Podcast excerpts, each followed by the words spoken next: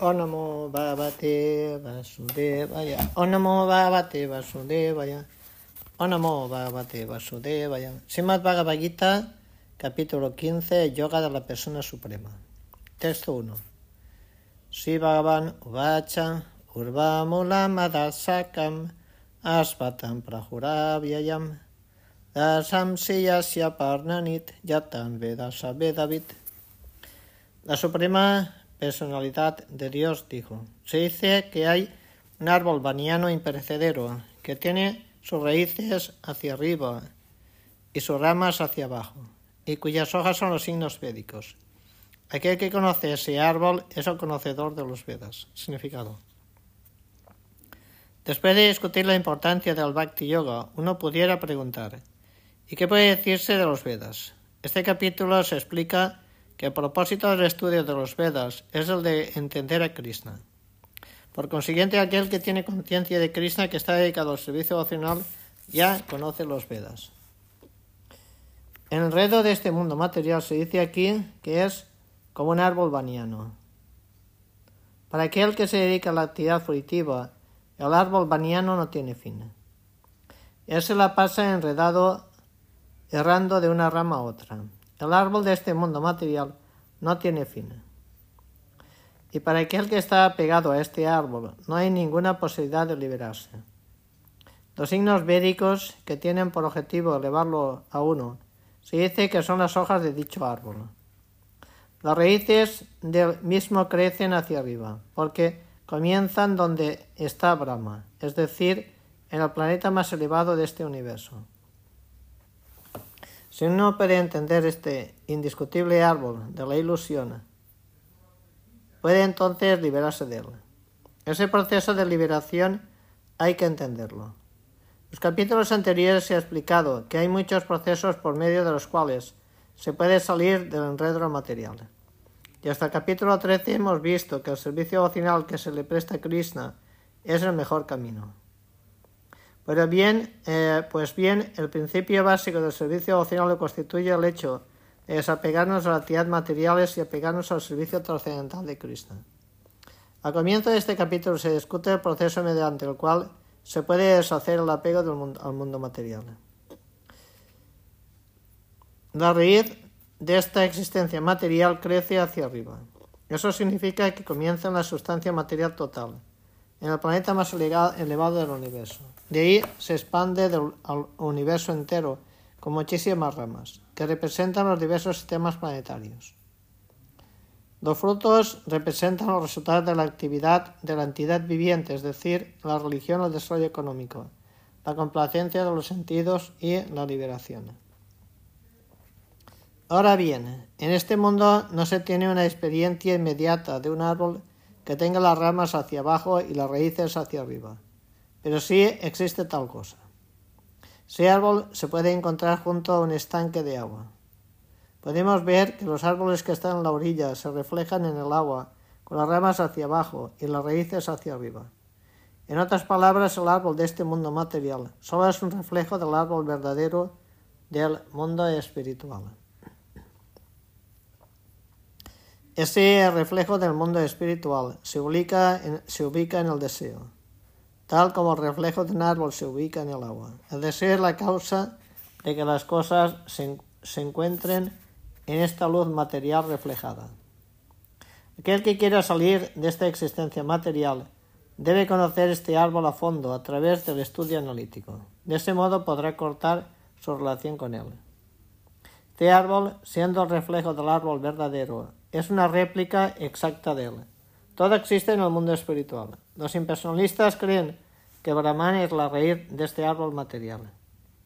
Y de la raíz surge, de la raíz según la filosofía Sankhya, procede Prakriti, Purusa y luego las tres gunas. Cinco elementos físicos, Pancha Mahabhuta. Diez sentidos de Sendriya, mente, etc. De esta forma, ellos dividen todo el mundo material en 24 elementos. Si Brahman es el centro de todas las manifestaciones, todo este mundo material es una manifestación del centro de 180 grados y los otros 180 grados constituyen el mundo espiritual. El mundo material es el reflejo desvirtuado, así que el mundo espiritual ha de tener la misma variedad, pero en la realidad. La Prakriti es la energía externa de Krishna. El Purusa es el propio Krishna, y eso se explica en la Bhagavad Gita. Como esta, como esta manifestación es material, es temporal. Un reflejo es temporal, pues a veces se ve y a veces no. Pero el origen del reflejo, lo que lo produce, es eterno. El reflejo material del árbol verdadero tiene que ser cortado.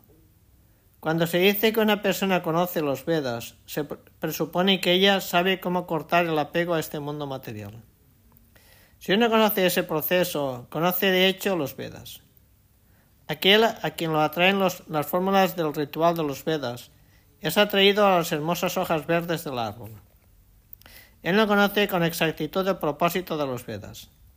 El propósito de los Vedas, tal como lo revela la propia persona de Dios, Krishna, es cortar este árbol reflejado y conseguir el verdadero árbol del mundo espiritual. Adachorban prasastastasya saka gunat pravidat visaya pravalaham adarcha mulanit anusatantanim karmanu bandinit manusyalokem. Las ramas de este árbol se extienden hacia abajo y hacia arriba alimentadas por las termas de la naturaleza material. Las remitas son los objetos de los sentidos. Ese árbol también tiene raíces que van hacia abajo y están vinculadas con las acciones positivas de la sociedad humana. Significado. Aquí se describe un poco más el árbol baniano. Sus ramas se extienden en todas las direcciones. En las partes inferiores hay diversas manifestaciones de entidades vivientes, seres humanos, animales, caballos, vacas, perros, gatos, etc. Estas se encuentran en la parte inferior de las ramas, mientras que en la parte superior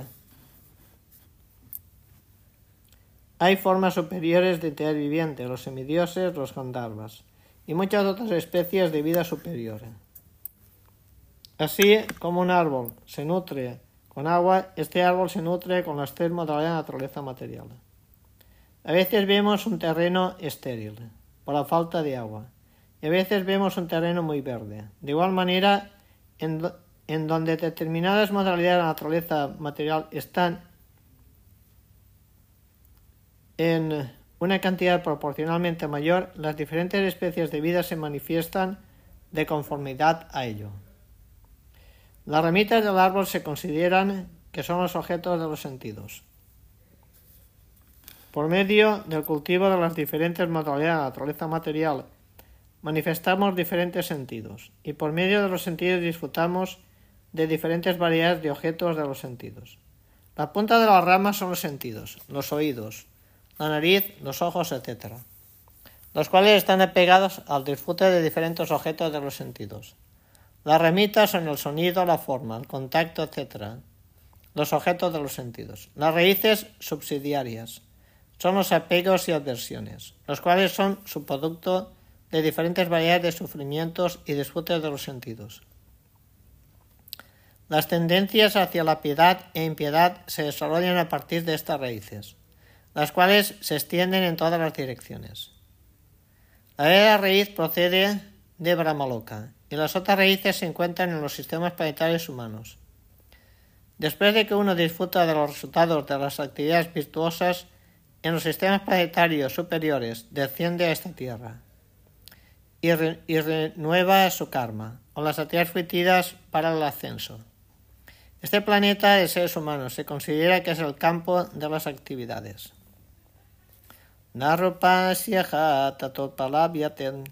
nantuanam chadir nachat sampratistaham asvataminan su burudamulam asanga shastrinat lidinat chitvam tathapadantat parimargat tabyam jasmin gatanat nivartanti buyam taneva chadyam purusham prapadyat yata pravriti prasista puranim. La verdadera forma de ese árbol no se puede percibir en este mundo. Nadie puede entender dónde termina, dónde comienza ni dónde está su base. Pero de un modo decidido, uno debe cortar con el arma del desapego este árbol fuertemente enraizado. Después uno debe buscar aquel lugar del cual una vez se ha ido a él, nunca se regresa. Y entregarse ahí a la suprema Dios y Krishna, a partir de quien todo comenzó, y todo se ha extendido desde tiempo inmemorial. Significado. Ahora se afirma claramente que la verdadera forma de este árbol baniano no se puede entender en este mundo material. Puesto que la raíz está hacia arriba, el verdadero árbol se extiende hacia el lado opuesto.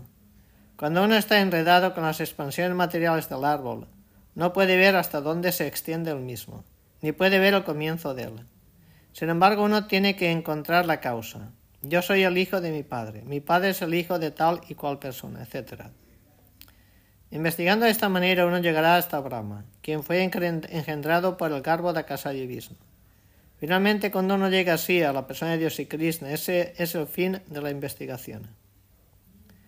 Uno tiene que buscar ese origen del árbol, la persona de Dios y Krishna, a través de la compañía de personas que tengan conocimiento acerca de la persona de Dios y Krishna. Luego, por medio de la comprensión, uno se va desapegando gradualmente de este falso reflejo de la realidad.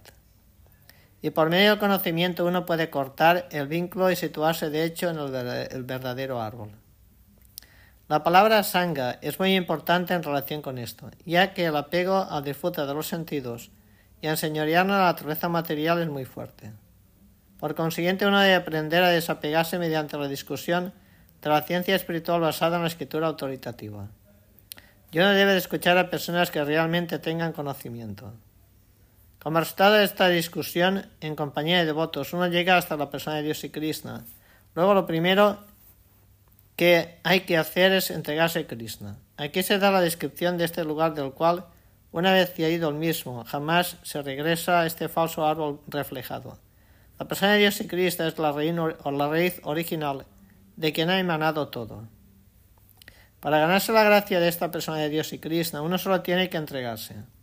Y ello es el resultado de la ejecución del servicio devocional por medio del proceso de escuchar, cantar, etc. Él es la causa de esta extensión del mundo material. Eso ya lo ha explicado el propio Krishna. Ahan Sarvasya Prava. Yo soy el origen de todo. De manera que para, salir del enredo de este, fuerte árbol baniano de la vida material, uno debe de entregarse a Krishna. En cuando uno se entrega a Krishna, se desapegará automáticamente de esta extensión material.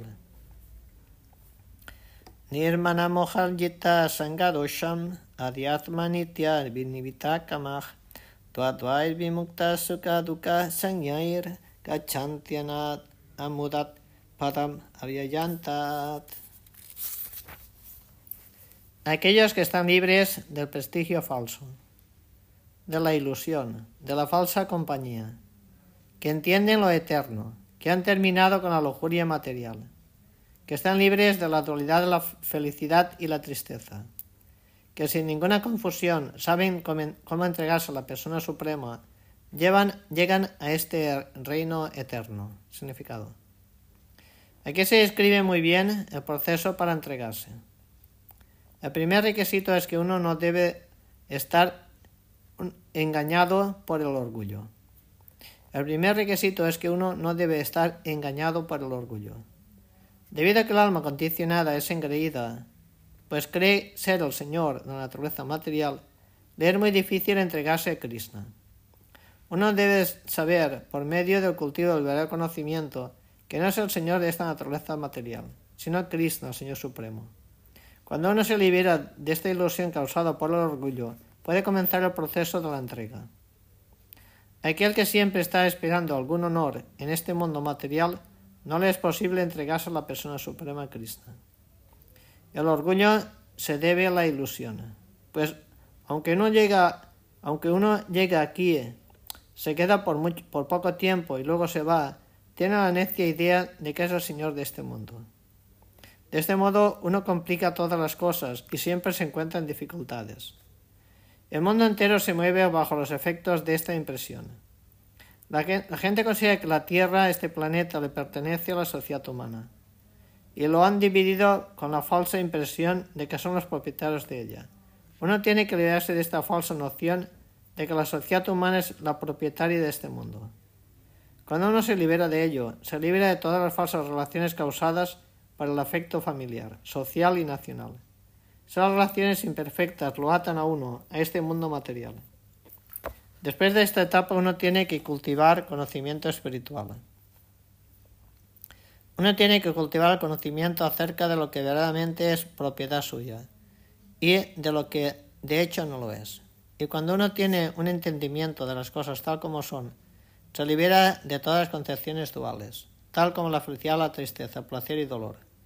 Uno se llena de conocimiento. En ese, en ese momento le resulta posible entregarse a la persona de Dios y Krishna.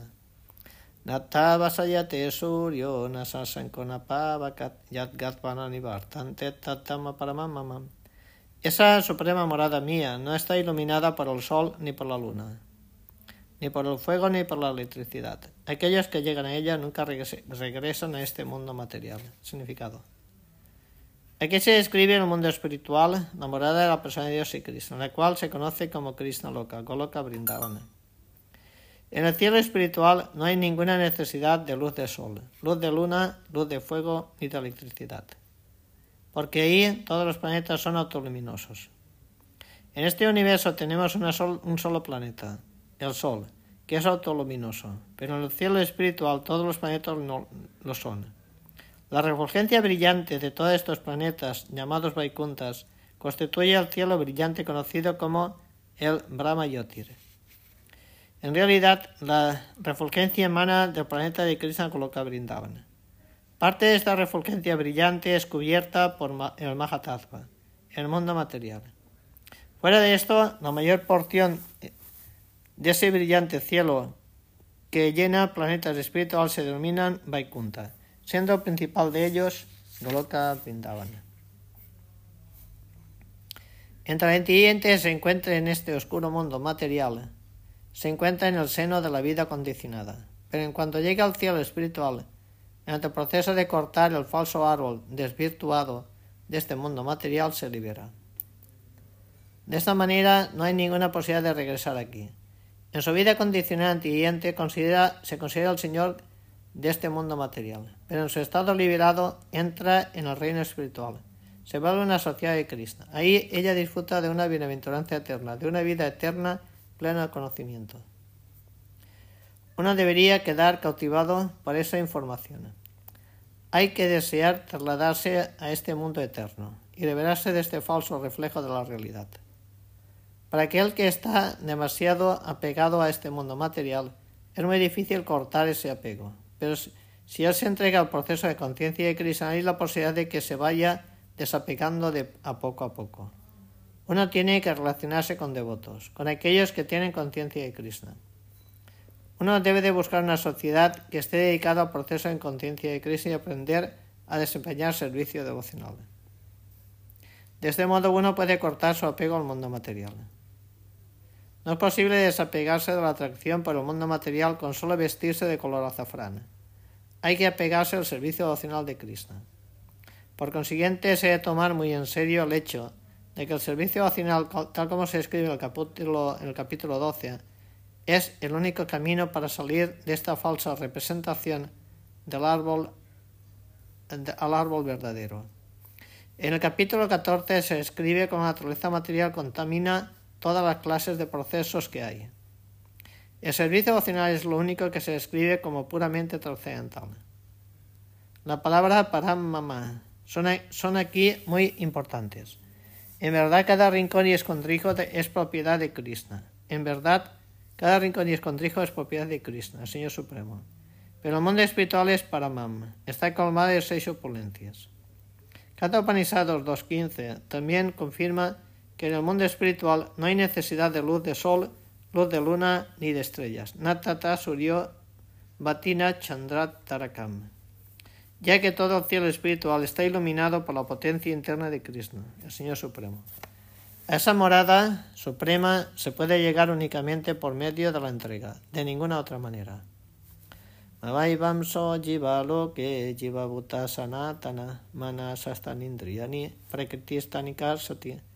Las entientes de este mundo material condicionado son mis partes fragmentarias eternas.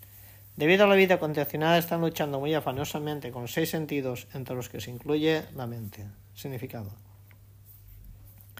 En este verso se da con toda claridad la identidad del ser viviente.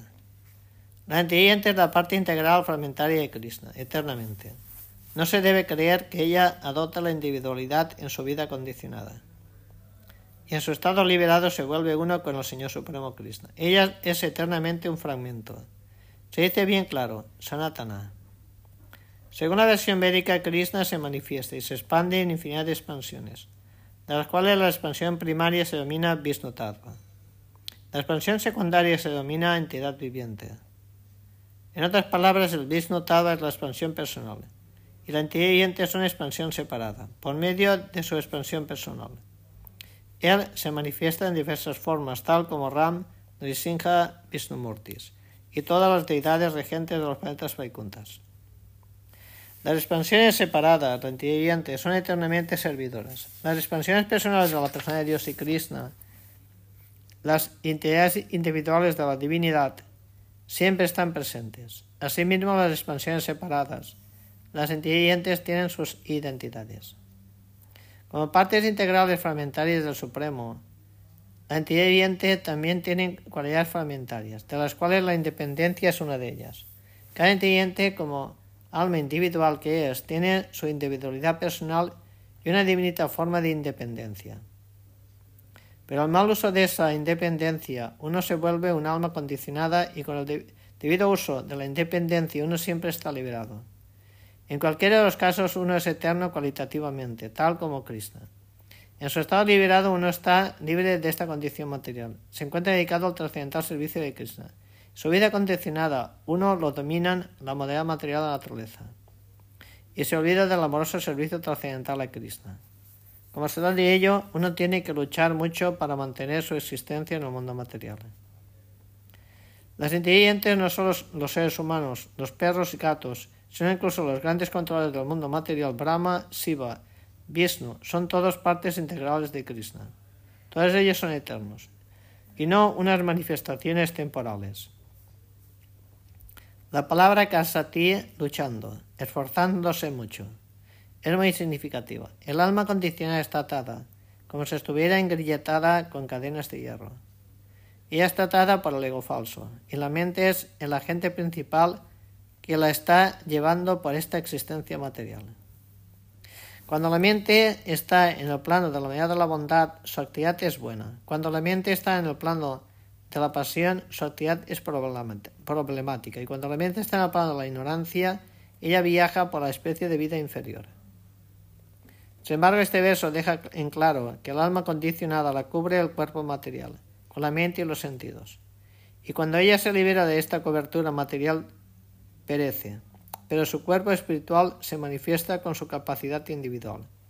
La siguiente información se encuentra en el Madhyandinaya Shruti. Sa va esat brahmanistat idam sariram martyam atrishijyat brahmat vishampadya. Brahmana pasyatit brahmana, shinotit brahmanai vedam sharvam anupt bhavati. Se dice aquí que cuando una entidad abandona este cuerpo material y entra en el mundo espiritual, revive el cuerpo espiritual y en su cuerpo espiritual puede ver a Krishna, la persona de Dios frente a frente. Ella puede escucharle y hablarle frente a frente. Puede entender a Krishna, la persona de Dios tal como es. El Smriti también nos hace saber que Basanti Yatrat Purusa, Sarve Vaikunta Murtaya. En los planetas espirituales todo el mundo vive en cuerpos que son como el de la persona de Dios y Krishna. En lo que se refiere a la estructura corporal, no hay diferencia entre la entidad que es parte integral, y la expansión de Vishnumurti. En otras palabras, en el momento de la liberación, entidad recibe un cuerpo espiritual por la gracia de Krishna, la persona de Dios. La palabra Mama y Vamsa, parte integral fragmentaria de Krishna, del Señor Supremo, también son muy significativas. La porción fragmentaria de Krishna, del Señor Supremo, no es como una parte material rota. Ya hemos entendido en el segundo capítulo que el espíritu no se puede cortar en pedazos. Este fragmento no se puede concebir de una manera material. No es como la materia, que puede ser cortada en pedazos y unida de nuevo. Esa concepción no se aplica aquí, porque se usa la palabra sanatan, eterna. La porción fragmentaria es eterna.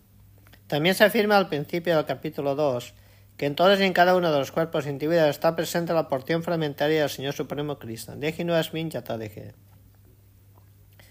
Esa porción fragmentaria, cuando se libera del enredo corporal, revive su cuerpo espiritual original en el cielo espiritual, en un planeta espiritual, disfrutando de la compañía del Señor Supremo Cristo. Aquí se sobreentiende, no obstante, que el entiende, siendo la parte integral fragmentaria de Krishna, el Señor Supremo, es cualitativamente idéntica al Señor Krishna, tal como las partes integrales del oro también son oro. Sariranyat avamnoti yachapietu kramatishvaram vaitani samyatit vayor gadam y vasayat. La entidad que se encuentra en el mundo material lleva de un cuerpo a otro sus diferentes concepciones de la vida, tal como el aire transporta los aromas. Así pues, ella adopta un tipo de cuerpo y de nuevo lo deja para adoptar otro significado. Aquí se describe la antidiente como Iswara, la controladora de su propio cuerpo. Si ella quiere, puede cambiar su cuerpo de uno de un grado superior y si quiere puede desplazarse hacia una clase inferior. Existe una diminuta independencia. El cambio de cuerpo del que es objeto depende de ella. A la hora de la muerte, la conciencia que ella ha creado la llevará al siguiente tipo de cuerpo. Si ella se ha vuelto su conciencia como la de un perro o la de un gato, es seguro que se trasladará al cuerpo de un perro o de un gato. Y si ha fijado su conciencia en la cualidad divina, se trasladará a la forma de un semidios. Si tiene conciencia de Krishna, será trasladada a Krishna Loka, en el cielo espiritual, y se reunirá con Krishna. Es una falsa pretensión creer que después de la aniquilación de este cuerpo todo termina. El alma individual transmigra de un cuerpo a otro, y su cuerpo actual y su actividad actual son el trasfondo del siguiente cuerpo. Uno recibe un cuerpo diferente conforme al karma, y tiene que abandonarlo a su debido tiempo. Se afirma aquí que el cuerpo sutil que transporta en la concepción del siguiente cuerpo manifestará otro cuerpo en la siguiente vida. Este proceso de transmigrar de un cuerpo a otro y luchar mientras se está en el cuerpo se denomina Karsati, o la lucha por la existencia. Sotan chaksu espasam charasanam granam evachat adistayat manaschayat visayam upa sebatem. La entidad viviente, tomando así otro cuerpo físico, obtiene un cierto tipo de oído, ojo, lengua, nariz, sentido del tacto, los cuales se agrupan alrededor de la mente. De esa manera, ella disfruta de un determinado conjunto de los objetos de los sentidos, significado. En otras palabras, la entidad adultera su conciencia con la cualidad de los perros y gatos, en su siguiente vida obtendrá un cuerpo de perro o de gato y disfrutará. En un principio la conciencia es pura, como el agua, pero si mezclamos el agua con un cierto color, ésta cambia. De modo similar, la conciencia es pura. Pues el alma espiritual es pura, pero la conciencia cambia según su contacto con la cualidad material. Verdadera conciencia es conciencia de Krishna. Por lo tanto, cuando uno se sitúa en el plano de conciencia de Krishna, se encuentra en su vida pura. Pero si su conciencia se ve adulterada por algún tipo de mentalidad material, en la siguiente vida recibirá un cuerpo que le corresponde. Uno no obtiene de nuevo un cuerpo humano forzosamente. Se puede recibir el cuerpo de un gato o un perro, de un cerdo, de un semidios, de muchas otras formas. Hay 8.400.000 especies de vida. Ukramantan stitam vapi bunjanam bat gunan vitam vimudat napupasyantit pasyantik susam. Los necios no pueden entender cómo un inteligente puede abandonar su cuerpo, ni pueden entender de qué clase de cuerpo disfruta bajo el hechizo de las modalidades de la naturaleza. Pero aquel cuyos ojos están adiestrados en lo referente al conocimiento puede ver todo esto. Significado. La palabra Gyana Chaksusa es muy significativa. Sin conocimiento no se puede entender cómo la entiende abandona su cuerpo actual, ni qué forma de cuerpo va a adoptar en la siguiente vida, ni siquiera por qué vive en un determinado tipo de cuerpo. Esto requiere de una gran cantidad de conocimiento tomado del Bhagavad Gita y escritura similar, que se haya escuchado exponer al maestro espiritual genuino. Aquel que está adiestrado para percibir todas estas cosas es afortunado. Todo entiende deja su cuerpo en medio de ciertas circunstancias, vive en medio de ciertas circunstancias y disfruta en medio de ciertas circunstancias, bajo el hechizo de la naturaleza material. Como resultado de ello, el entiende padece diferentes clases de felicidad y aflicción bajo la ilusión del disfrute de los sentidos. Las personas que perennemente se dejan engañar por la lujuria y el deseo pierden toda la capacidad de entender su cambio de cuerpo y su permanencia en un determinado cuerpo. Ellas no pueden entenderlo. Aquellos que han cultivado conocimiento espiritual pueden, no obstante, ver que el espíritu es diferente del cuerpo y que el mismo está cambiando de cuerpo y disfrutando de diferentes maneras. La persona que tiene este conocimiento puede entender cómo la entidad condicional está sufriendo en esta existencia material. De modo que aquellos que son sumamente adelantados en el proceso de conciencia de Krishna tratan lo mejor que pueden de darle este conocimiento a la generalidad de la gente. Por la vida condicionada de esta es muy problemática. La gente debe de abandonar esta vida y volverse consciente de Krishna para liberarse y trasladarse al mundo espiritual. Ya tanto yoginaschaina pasyanti atmanit avastitam ya tanto apiet akitatmano nainam pasyanti chetasam.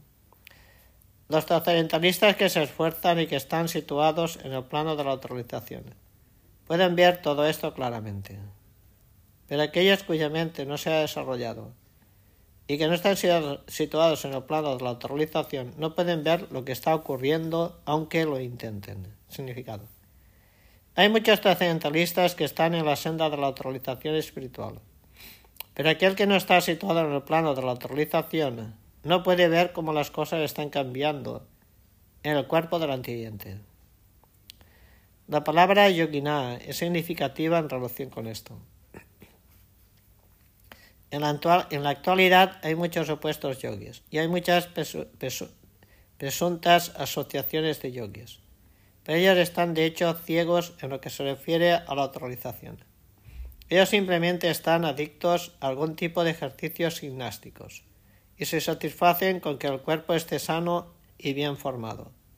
Ellos no tienen ninguna otra información. A ellos se los llama ya tanto apit akitatmanam, aquellas se están esforzando en seguir un supuesto sistema de yoga. No están autorizados. Esa clase de gente no puede entender el proceso de la transmigración del alma. Solo aquellos que realmente están en la senda del sistema de yoga y que han llegado a comprender la capacidad, el ser, el mundo y a Cristo, el Señor Supremo. En otras palabras, los Bhakti Yogis, aquellos que se dedican al servicio devocional puro con conciencia de Krishna, solo ellos pueden entender cómo ocurren las cosas. Yataditya gatante yo vasayate kilam yachandramasi yachangnau tatte yo vidit mamakam. El esplendor del sol que disipa la oscuridad de todo este mundo viene de mí. Y el esplendor de la luna y el esplendor del fuego también proceden de mí. Significado. La gente poco inteligente no puede entender cómo ocurren las cosas.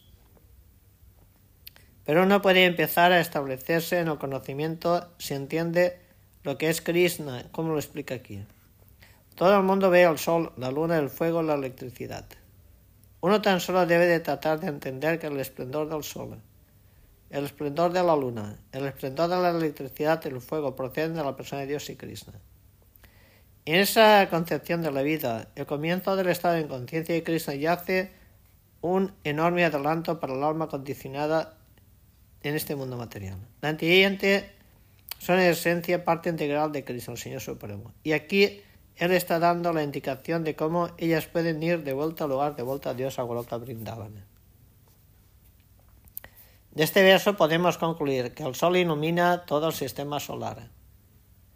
Existen diferentes universos y sistemas solares. También hay diferentes soles, lunas, planetas. Pero en cada universo solo hay un sol. Como se declara en la Bhagavad Gita 10, 21. La luna es una de las estrellas Nasaktanam Ahamsasi. La luz del sol se debe a la refulgencia espiritual que se encuentra en el cielo espiritual de Krishna. Con la salida del sol comienza la actividad del ser humano. Ellos encienden fuego para preparar su comida. Ellos encienden fuego para poner en marcha las fábricas, etc. Con la ayuda del fuego se hacen muchísimas cosas. Por eso, la salida del sol, del fuego, la luz de la luna, les resulta tan agradable al antidiente. Ningún antidiente puede vivir sin, su ayuda. Así que, si se puede entender que la luz y el esplendor del sol, luna, fuego emanan de Krishna, del Señor Supremo, la persona de Dios, comienza entonces la conciencia de Krishna de uno. Por medio de la luz de la luna se nutren todos los vegetales. La luz de la luna es tan agradable que la gente puede entender con facilidad que está viviendo por la misericordia de Krishna, la persona de Dios. Sin la misericordia de Krishna no, se puede, no puede haber sol. Sin la misericordia de Krishna no puede haber luna. Sin su misericordia de Krishna no puede haber fuego. Sin la ayuda del sol, la luna y el fuego, nadie puede vivir. Estos son algunos de los pensamientos para crear conciencia de Krishna en el alma condicionada. Gan chat bhutani darayam yahan oyasat posnamit charvan Yo entro en cada planeta y gracias a mi energía ellos permanecen en órbita. Yo me convierto en la luna y con ello les proveo del zumo vital a todos los vegetales. Significado. Se sobreentiende que todos los planetas flotan en el aire, únicamente en virtud de la energía del Señor Krishna. Krishna entra en cada átomo, en cada planeta y en cada ser vivo. Entonces se discute en el Brahma Sanjita. Ahí se dice que una porción plenaria de la persona de Dios y Krishna, Paramatma, entra en los planetas, en el universo, en el antidiente, incluso en el átomo. Así que gracias a su entrada, todo se manifiesta como es debido. Cuando el alma espiritual está presente el hombre vivo puede flotar en el agua, pero cuando la chispa viviente está fuera del cuerpo y el cuerpo está muerto, el mismo se hunde. Desde luego que cuando se descompone flota, tal como la paja y otras cosas, pero en cuanto el hombre muere, de inmediato se hunde en el agua. Asimismo, todos estos planetas están flotando en el espacio. Y eso se debe a la entrada en ellos de la energía suprema de Krishna. Su energía está sosteniendo a cada planeta tal como si fuera un puñado de tierra. Si alguien sostiene un puñado de tierra no hay ninguna posibilidad de que se caiga. Pero si uno lo lanza al aire, caerá. De la misma manera, estos planetas que están flotando en el aire los sostiene de hecho el puño de la forma universal de Krishna, por medio de su fuerza y energías. Todas cosas móviles y inmóviles se quedan en su sitio. En los signos médicos se dice que en virtud de la persona de Dios y Krishna el sol brilla los planetas se mueven de una manera constante. De no ser por Krishna, todos los planetas se dispersarían, tal como el polvo en el aire, y perecerían. Asimismo, se debe a la persona de Dios y Krishna que la luna nutre todos los vegetales. Debido a la influencia de la luna, los vegetales se vuelven deliciosos. Sin la luz de la luna, los vegetales no podrían crecer ni ser suculentos. La sociedad humana trabaja, vive cómodamente y disfruta de la comida, debido a que lo provee el Señor Supremo Cristo. De lo contrario, la humanidad no podría sobrevivir. La palabra Rasat Maka es muy significativa. Todo se vuelve sabroso por obra del Señor Supremo Krishna a través de la influencia de la luna.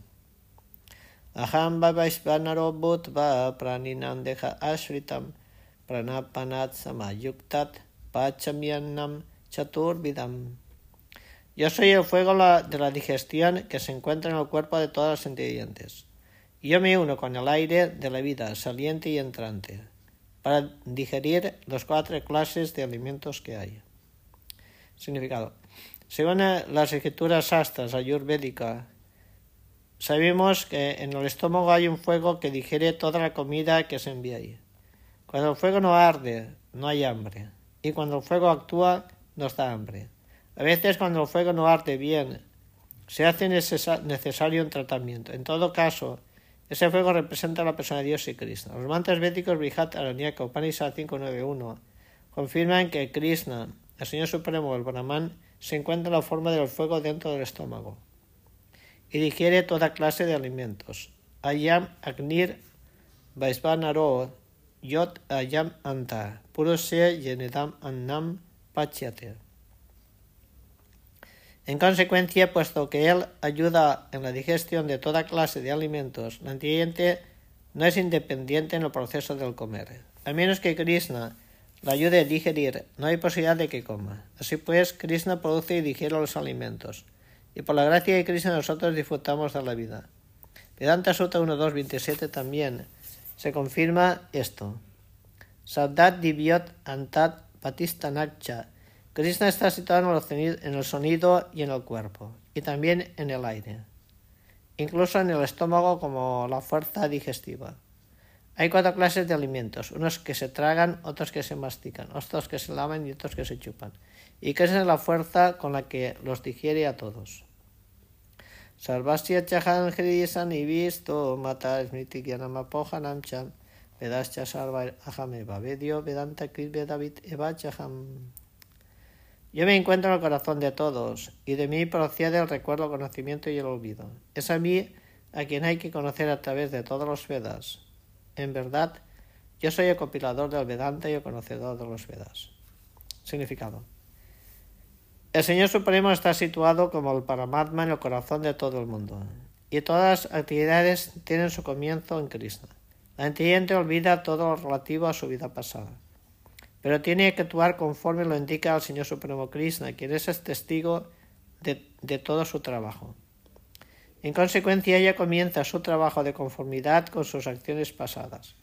El conocimiento necesario se le provee y se le proporciona el recuerdo. Además, ella olvida lo que se refiere a su vida pasada. Sí, pues Krishna no solo es omnipresente, Krishna también está localizado en el corazón de cada individuo. Él otorga los diferentes resultados fruitivos. Él es venerable no, no solo como el Brahman impersonal, como la persona de Dios o como el Paramatma localizado, sino también como la forma de la encarnación de los Vedas. Los Vedas le dan la guía indicada a la gente, de modo que ésta pueda moldear su vida, cómo se debe de ir de vuelta al lugar, de vuelta a Dios, con lo que brindaban. Los Vedas ofrecen conocimiento acerca de la persona de Dios y Krishna, y Krishna en su encarnación de Vyasa es el compilador del Vedanta Sutra.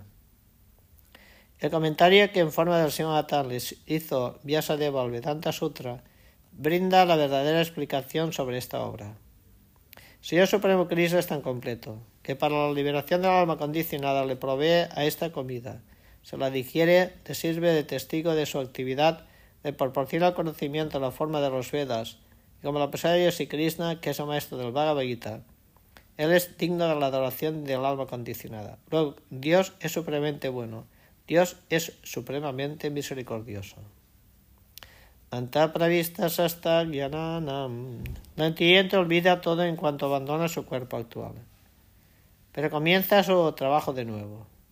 Iniciada por el Señor Supremo Krishna. Aunque ella olvida, Krishna le da la inteligencia para renovar su trabajo donde lo terminó en su última vida. De modo que la gente no solo disfruta o sufre de este mundo según la orden del Supremo, que está situado localmente en el corazón, sino que además recibe la oportunidad de entender los Vedas con Krishna. Si uno está interesado en entender el conocimiento védico, entonces Krishna le da la inteligencia necesaria para ello. ¿Por qué presenta él el conocimiento védico para su estudio? Porque la entiende necesita entender a Krishna individualmente.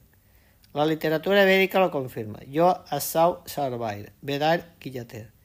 En toda la literatura védica, comenzando con los cuatro Vedas, el Vedanta Sutta y el Upanishad Puranas, se celebran las glorias de Krishna, el Señor Supremo.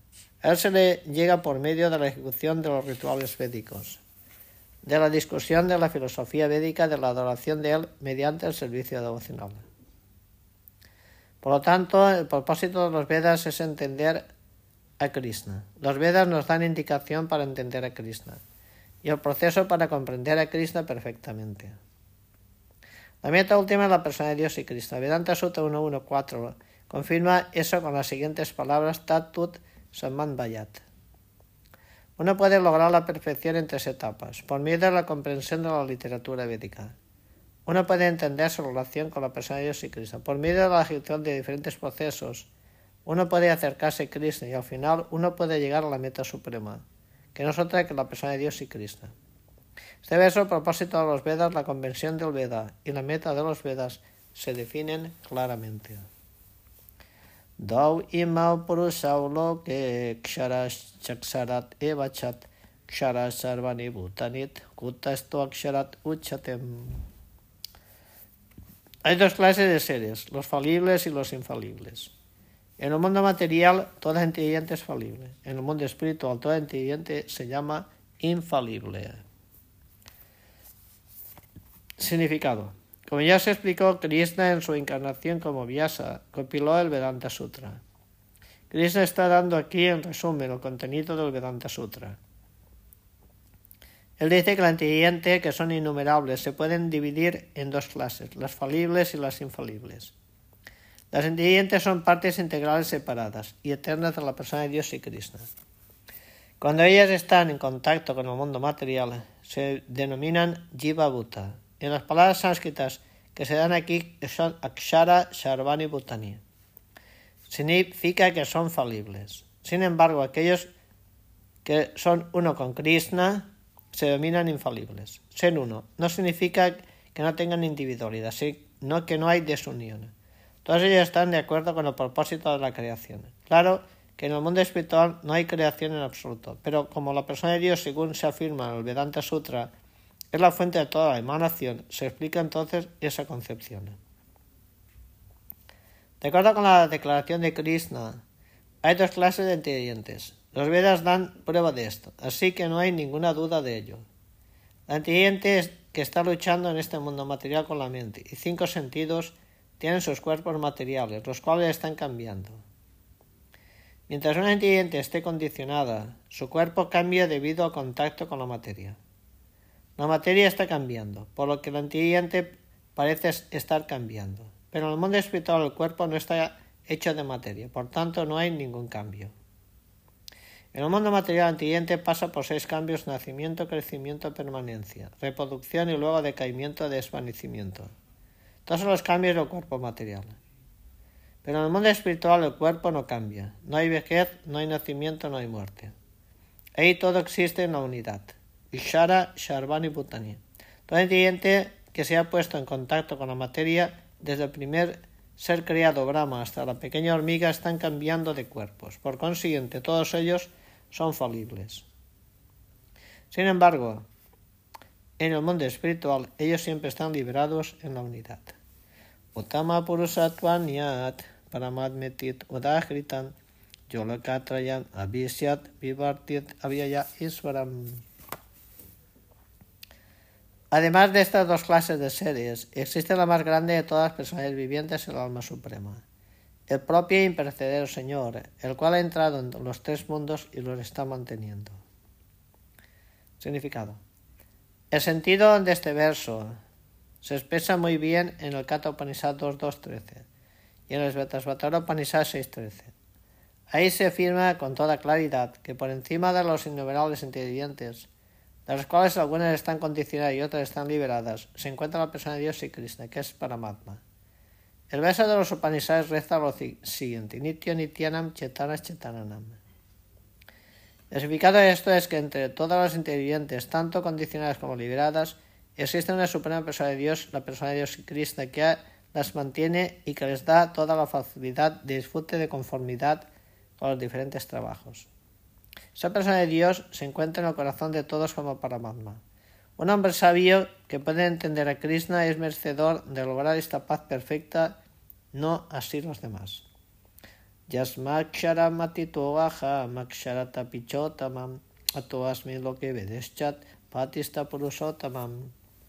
Debido a que soy yo trascendental y estoy más allá tanto de los seres falibles como de los infalibles, debido a que yo soy el más grande de todos, soy célebre tanto en el mundo como en los Vedas como esa persona suprema. Significado. Nadie puede superar la persona de Dios y Krishna, ni el alma condicionada ni el alma liberada. Por consiguiente, Krishna es la personalidad más grande de todas. Ahora aquí se deja en claro que las entidades y la persona de Dios son individuos. La diferencia que hay entre ellos es que la entidad, ya sea en el estado condicionado o en el estado liberado, no pueden superar en cantidad la inconcebible potencia de la persona de Dios y Krishna. Es incorrecto pensar que Krishna y la entidad están en el mismo nivel o son iguales en todos los aspectos. Siempre existe la cuestión de superioridad e inferioridad entre sus personalidades. La palabra Utama es muy significativa. Nadie puede superar a Krishna. La palabra lo que significa en los Paurusa Agama, escritura Smriti. Se confirma en el diccionario Nirukti, Lokyatet Vedartot Anina. El propósito de los Vedas lo explica la escritura Smriti. El Señor Supremo Krishna, en su aspecto localizado para Manma, también se lo describe en los propios Vedas. El siguiente verso aparece en, los Vedas Chandogya Upanishad 8, 12, 3. Tadvat isat samprasado. Asmat charitat samuttayat. Param yoti rupan sampadiat. Svenat rupena venispadiatet. Sautama purusam. Cuando se manifiesta de manera separada del cuerpo material, la superalma muestra su propia forma, irradiando luz suprema del Brahman. Ser supremo se denomina la persona de Dios suprema. Eso significa que la persona de Dios suprema está manifestado y difundiendo su refulgencia espiritual, que es la iluminación suprema. Esa personalidad suprema también tiene su aspecto localizado que es Paramatma, encarnándose como hijo de Satyavati para Sara.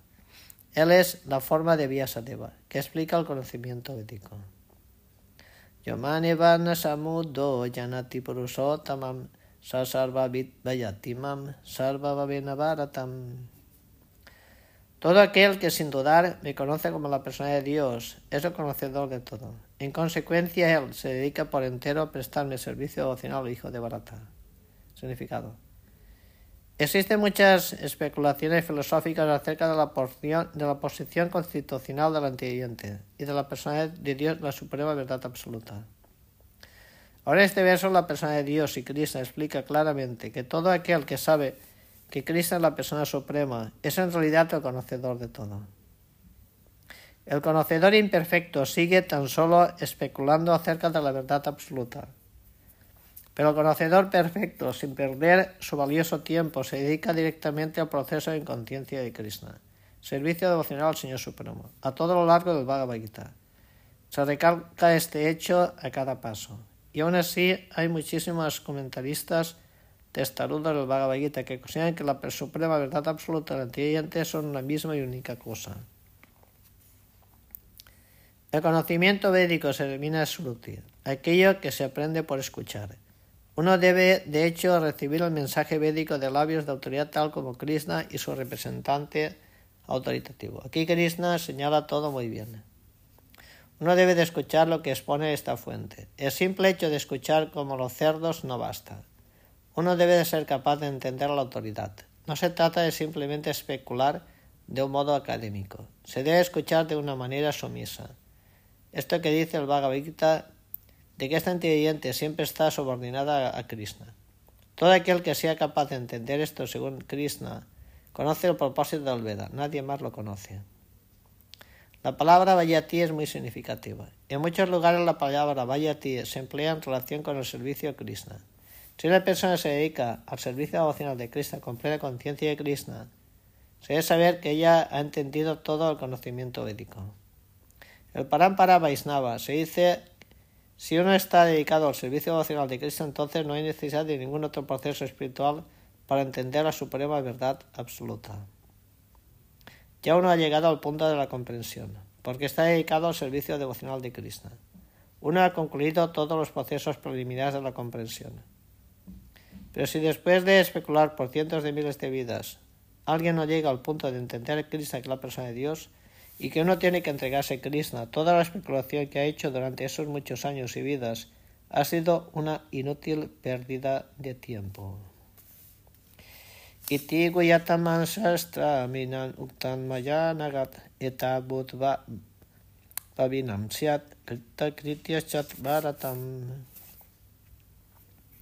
Esta es la parte más confidencial de la escritura védica, oh tú el Inmaculado. Y ahora yo la he revelado. Quien quiere que entienda esto se volverá sabio y sus esfuerzos conocerán la perfección. Significado. Krishna explica aquí claramente que esta es la esencia de toda escritura revelada. Y uno debe de entender esto tal como la persona de Dios. De este modo, uno se volverá inteligente y perfecto en lo que se refiere al conocimiento trascendental. En otras palabras, por el hecho de entender esta filosofía de la persona de Dios y Cristo y dedicarse a su servicio trascendental, todo el mundo puede liberarse de toda contaminación de la manera naturaleza material. El servicio devocional es un proceso de comprensión espiritual. Donde quiere que exista el servicio devocional, la contaminación material no puede coexistir. El servicio devocional que se le presta a Krishna, al propio Krishna, son exactamente iguales, porque son espirituales y el servicio devocional se lleva afecto en el seno de la energía interna de Krishna. Se dice que Krishna es el sol y la ignorancia la oscuridad. Cuando el sol está presente no hay ninguna posibilidad de oscuridad. Por tanto, siempre que el servicio devocional esté presente, bajo la debida guía del maestro espiritual genuino, no hay ninguna posibilidad de ignorancias. Todo el mundo debe emprender este proceso de conciencia y crisis y dedicarse al servicio devocional, para volverse inteligente y purificarse. A menos que uno llegue a la posición de entender a Cristo y dedicarse al servicio devocional, por muy inteligente que sea en juicio de algún hombre ordinario, no se es perfectamente inteligente. La palabra Naga, con la que se nombra Arjuna, es significativa. Naga o tú el Inmaculado. Significa que menos que uno esté libre de toda reacción pecaminosa es difícil entender a Krishna. Uno tiene que liberarse de toda la contaminación, de toda tía pecaminosa, entonces podrá entender. Pero el servicio devocional es tan puro y poderoso que al uno dedicarse a él, llega automáticamente a la etapa inmaculada. Mientras uno desempeña el servicio devocional en compañía de votos puros, con plena conciencia y Krishna, hay ciertas cosas que es necesario eliminar por completo. La cosa más importante que hay que superar es la debilidad del corazón. La primera caída la causa el deseo de enseñorear una naturaleza material. Debido a ello, uno abandona el amoroso servicio trascendental a Krishna. La segunda debilidad del corazón es que a medida que uno aumenta la propensión a enseñorearse a la naturaleza material, se va apegando a la materia y a la propensión de la materia y a la posesión de materias. Los problemas de esta existencia material se deben a estas debilidades del corazón. En este capítulo los primeros cinco versos describen el verso mediante el cual uno se libera de esta debilidad del corazón. El resto del capítulo, de, de los versos 6 hasta el final, se discute el Purusottam Yoga. Si termina el significado Bhaktivedanta correspondiente al capítulo 15 de Bhagavad Gita. La relación con Purusottam Yoga, el yoga de la persona suprema. Jai Shri Krishna Chaitanya Prabhu Nityananda Shri Advaita Gadadar Shiva Shali Bharavata Brindan Hare Krishna Hare Krishna Krishna Krishna Hare Hare Hare Rama, Hare Rama, Rama Rama, Hare Hare, Srila Prabhupada ki jai, Bhagavad Gita ki jai, Gaur Premanandi, Hare Hare Bol.